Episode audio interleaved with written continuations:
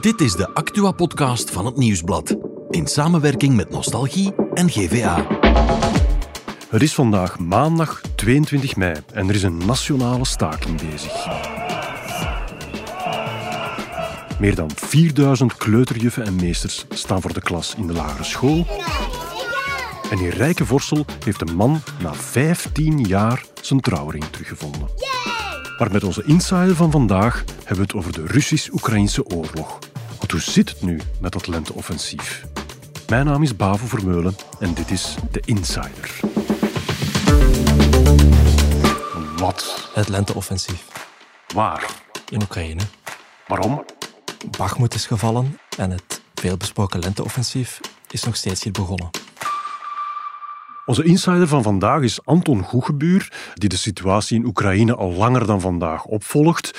En heeft goede contacten met een aantal Vlaamse militaire experts, die hij nu ook nog eens gebeld heeft met één centrale vraag. Hoe zit het met dat lenteoffensief? Welkom, Anton. Dag Bavo. Je hebt een aantal mensen op speeddial staan om te bellen als er grote vragen zich aandienen over dat conflict. En nu heb je opnieuw gebeld met één van hen over het lenteoffensief. Dat is eh, professor Chris Quanten. Hij Ja. is eh, departementshoofd krijgsgeschiedenis aan de Koninklijke Militaire School. En eh, toch een van onze meer ja, erudite experten die de oorlog al lang op de voet volgt. Mhm, Oké. En vandaag zijn we, ik heb het eens uitgerekend, dag 453 van de Russische inval in Oekraïne. En we zien de Russische vlag wappert in Bakhmut. En dat is het voorlopige resultaat van het winteroffensief van de Russen. En het ging daar echt over honderden meters, straat na straat, plein na plein. Is het winteroffensief van de Russen nu geslaagd? Goh, nee, de verovering van Bakhmut is vooral een, eh, een symbolische zege voor, Ja. eh, voor het Russische leger en misschien vooral voor het eh Wagner-huurlingenleger dat daar vecht. Ze hebben daar wel negen maanden voor strijd moeten leveren. Ze hebben tienduizenden soldaten verloren, eh, materiaal, munitie. Ehm, het is ook wat eh, professor Quanten zegt. eh, het was een attritieoorlog. Het was de bedoeling van Oekraïne om daar ehm, ja, Rusland in een fuik te laten lopen en eh, manschappen en munitie te verspillen. En Ah ja. wellicht vindt Oekraïne het niet eens heel erg dat ze deze stad, een ruïne intussen, eh, verloren hebben. Ja, dus zij hebben er eigenlijk baat bij dat Rusland zich daar eigenlijk op kapot gelopen heeft. Klopt, dus Rusland heeft daar eh, al zijn energie in gestoken. eh, en intussen heeft Oekraïne tijd gekregen om zijn eh, lenteoffensief voor te bereiden. Die mogelijk daar, maar allicht elders zich zal eh, voltrekken. Want daar ehm, zegt je iets heel belangrijk. We spreken al maanden over het op til zijnde lenteoffensief. En nu zegt je, die val van Bachmoed zou daar een versnelling op kunnen zetten. Dat zou kunnen. Ehm, ik heb die vraag ook gesteld aan, aan professor Quanten, eh, al meermaals de voorbije weken en maanden overigens. Ja. Ehm, en hij heeft daar eh, dit over te zeggen. Wel, ik denk dat de kans zeer groot is dat dat tegenoffensief er gaat komen. Oekraïne heeft ook geen andere keuze. Je mag nooit vergeten, Oekraïne zit natuurlijk ook onder een zware druk, een zware druk komen van het Westen. Het Westen heeft een enorme inspanning geleverd door het leveren van massaal aan materieel, modern materieel, die tanks onder andere ook, munitie, uitrusting. En, en het Westen verwacht natuurlijk ook een resultaat. Dus Oekraïne moet op relatief korte termijn met een resultaat komen. Zelensky kan het zich niet veroorloven om oneindig te wachten met dat tegenoffensief. En hij zit eigenlijk in een zeer bijzondere situatie, in een, wat we noemen een one-shot operatie. Ja, dus het is een unieke omstandigheid die hij nu heeft, een opportuniteit om dat tegenoffensief te lanceren.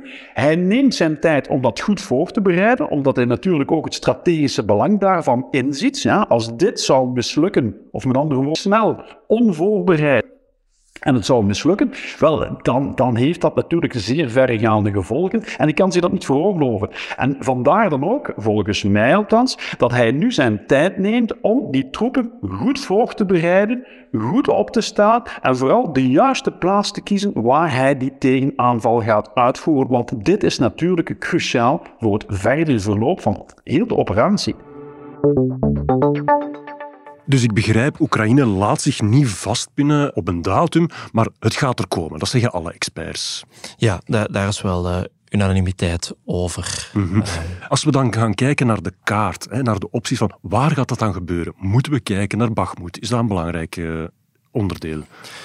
Dat is één van de mogelijkheden. Het is niet de topkandidaat. Mm -hmm.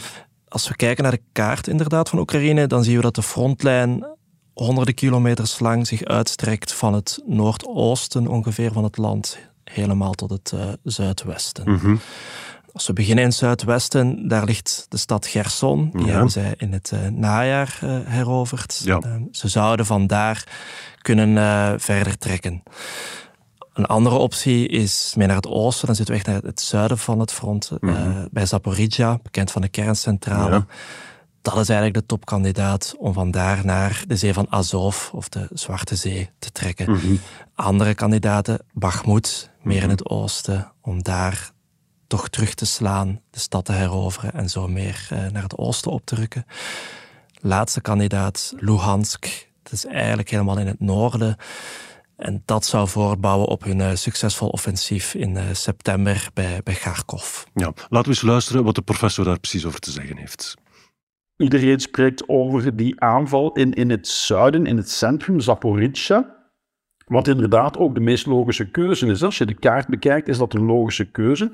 Uh, die landbrug doorknippen, oprukken richting Melitopol, uh, Berdjansk, uh, twee steden waar bovendien, en dat mogen we toch ook niet vergeten, de Oekraïnse partizanen zeer actief zijn. Ja, dat is ook wel een belangrijke factor waar je moet rekening, rekening houden bij het plannen van een tegenoffensief natuurlijk. Nu, de Russen die weten ook dat dit een van de zeer waarschijnlijke aanvalsassen gaat zijn van de Oekraïners en ze hebben daarop geanticipeerd. En dan moeten we kijken naar andere mogelijke opties. En andere mogelijke opties zou kunnen zijn, ja, volledig in het zuiden, heb je um, Gerson. Ja, en op kaart gezien, Gerson is inderdaad de kortste weg naar de Krim.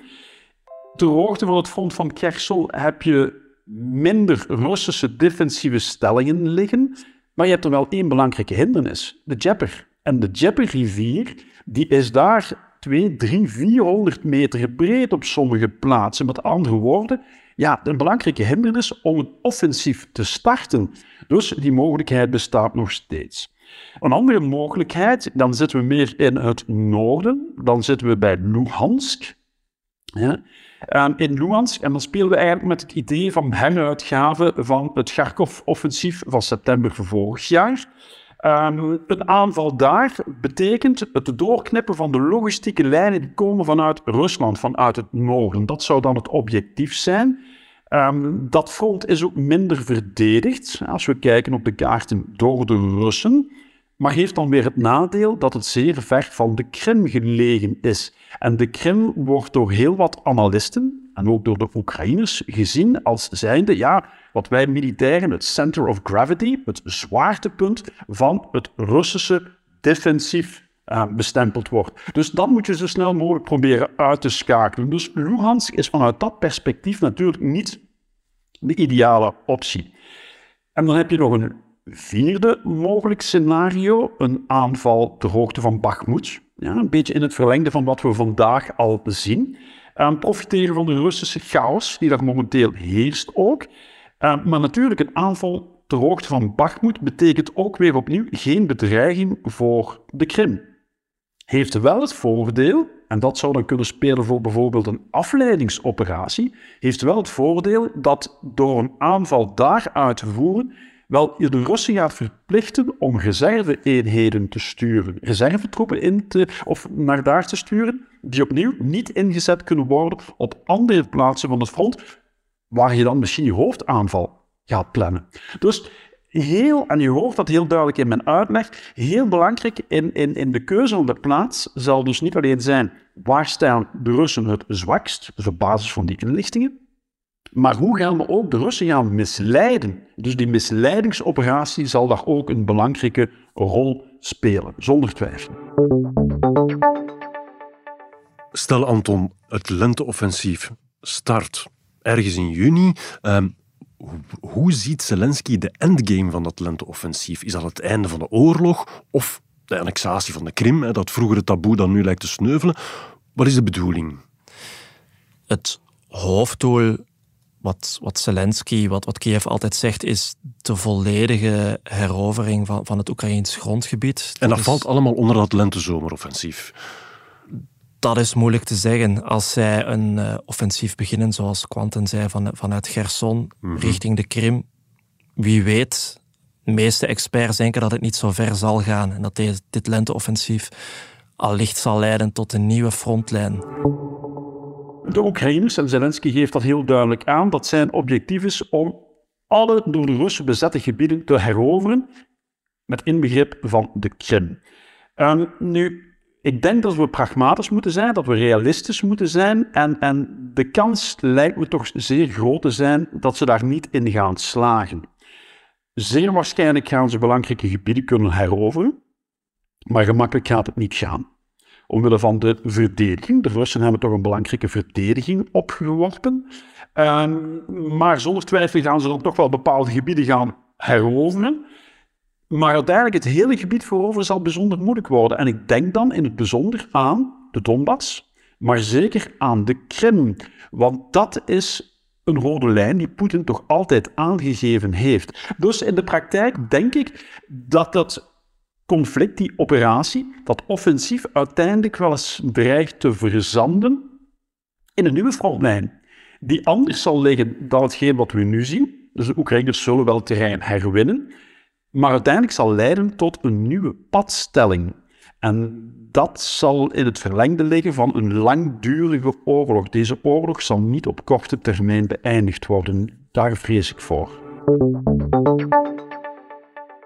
Ik herinner mij ook beelden, uh, markante beelden, van hoe de Russen zich ook hebben ingegraven hè, in die sikkel die we op de kaart zien. Uh, het zal in elk geval niet gemakkelijk zijn. Nee, maar ook daar verschillen de experten een beetje van mening. Het is, het is een beetje aan wie dat je het vraagt. Ja. Sommigen denken dat de, de westerse tanks eigenlijk als een mes door boter zullen snijden en ja. gewoon over de Russische linies heen zullen denderen. Anderen, en daar behoort ook wel kwanten toe, die, die wijzen toch op, op het gevaar van, uh, van, van, onderschatting, in dit geval van het Russische ah, ja. leger. Mm -hmm. Dus dat zij niet per se uh, meteen zullen verkruimelen en wegvluchten. En dat zeker, zoals hij zei in Zaporizhia, er uh, verschillende linies zijn opgetrokken. Ja. En het plaatsje Tokmak, dat hij vermeldde, zal zeker nog terugkomen deze zomer. Ja, um, is het voor Rusland nog altijd een optie om een bijkomende mobilisatie te doen om tegen zich tegen dat lenteoffensief te wapenen? Want het blijft natuurlijk een gigantische grootmacht. Je hebt 150 miljoen Russen versus 35 miljoen Oekraïners. Gaat Poetin dit nog eens doen? Hm. Op korte termijn heeft Rusland uh, zijn slagkracht verloren. Mhm. Hè? Dus uh, de strijd om Bakhmut, uh, daar hebben zij ja, eigenlijk al hun middelen ingezet en, en voor een groot stuk kwijtgespeeld. Op lange termijn, Rusland is een veel groter land. Uh, niet alleen in oppervlakte, maar ook qua bevolking dan, Mhm. dan Oekraïne. En heeft echt nog wel veel mobilisatiepotentieel. Op korte termijn beschikt hij niet over de middelen die onmiddellijk ingezet gaat worden. Wat hij wel heeft, hè, dat mogen we toch wel niet onderschatten. Hè, en vandaag zien we in het Westen, waar daar een optimisme heerst, ja, wordt dat onderschat. En ja, de Russen beschikken nog altijd over een enorm potentieel om te recruteren. Maar recruteren is iets wat natuurlijk niet vandaag op morgen gebeurt. Je moet die mensen recruteren, je moet die opleiden, je moet die uitrusten, je moet die aan het front krijgen. Dus dat is iets wat heel wat tijd in beslag neemt.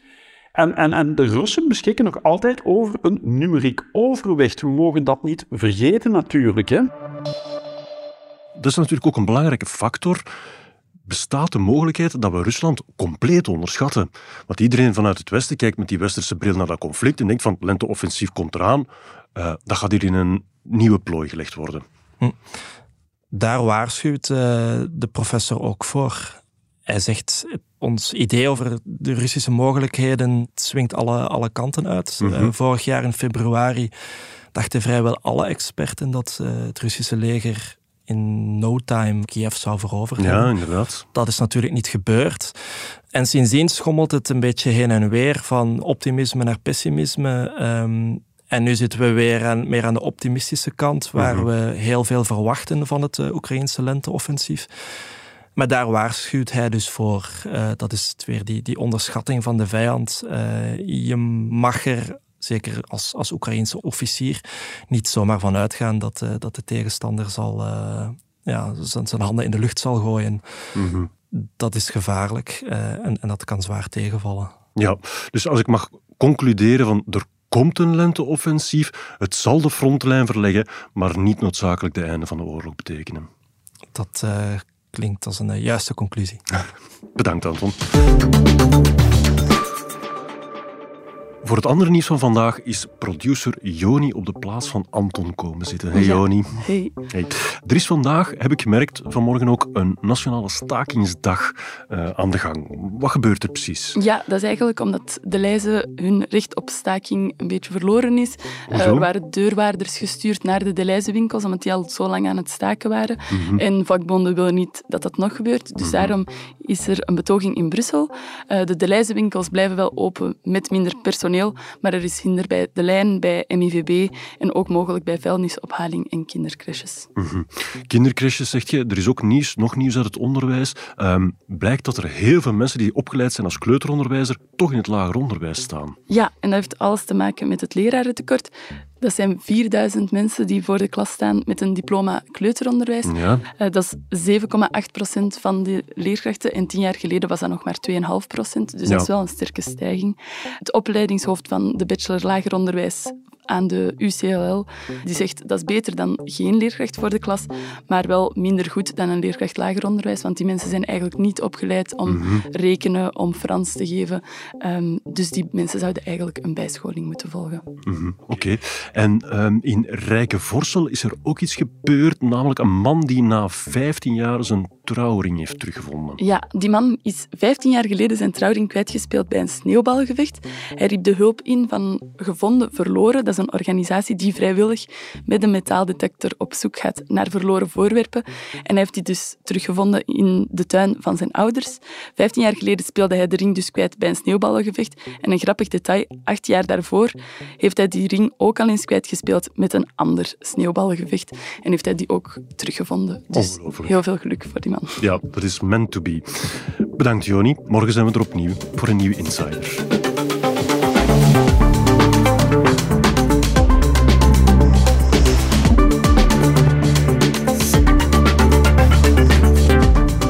Dit was The Insider, een podcast van het Nieuwsblad in samenwerking met Nostalgie en GVA.